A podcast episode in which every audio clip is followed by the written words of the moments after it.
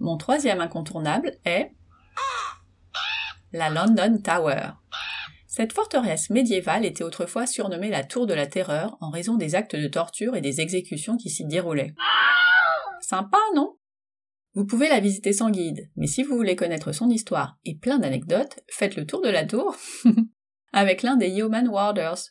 Surnommés également les Beef Eaters, ces icônes du Royaume-Uni, avec leurs habits rouges et or et chapeaux noirs, surveillent les joyaux de la couronne depuis le XIIIe siècle. Ils en connaissent évidemment tous les recoins et vous expliqueront la légende autour des corbeaux.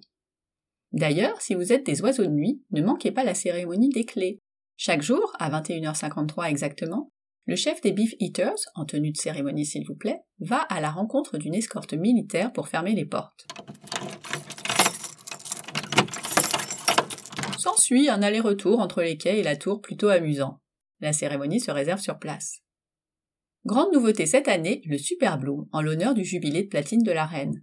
C'est un nouveau paysage naturaliste dans les douves historiques. Autrefois remplies d'eau pour défendre la forteresse, elles vont se transformer de juin à septembre en un écrin de verdure pour les pollinisateurs, les insectes et les oiseaux granivores. Bon, faites gaffe quand même. Les billets coûtent 17 euros pour les enfants et 35 pour les adultes.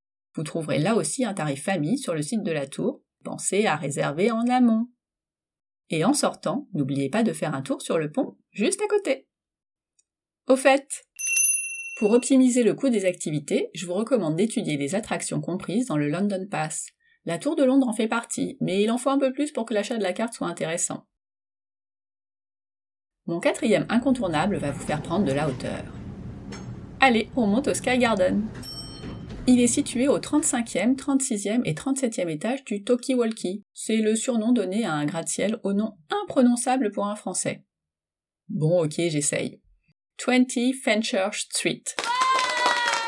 merci, merci. Le Sky Garden est le plus haut jardin public de Londres. Outre la belle balade dans cette oasis de verdure, vous aurez une vue imprenable sur le Shard, lui-même plus haut gratte-ciel de Londres, la Tour de Londres, mon top 3 donc, etc., etc., grâce à ses immenses baies vitrées. Vous pouvez aussi y manger ou assister à des concerts. Et tout ça gratuitement, après avoir réservé votre créneau sur le site. Autre possibilité, le Charme donc, ou le London Eye, la grande roue avec ses capsules de verre souvent présentées comme incontournables.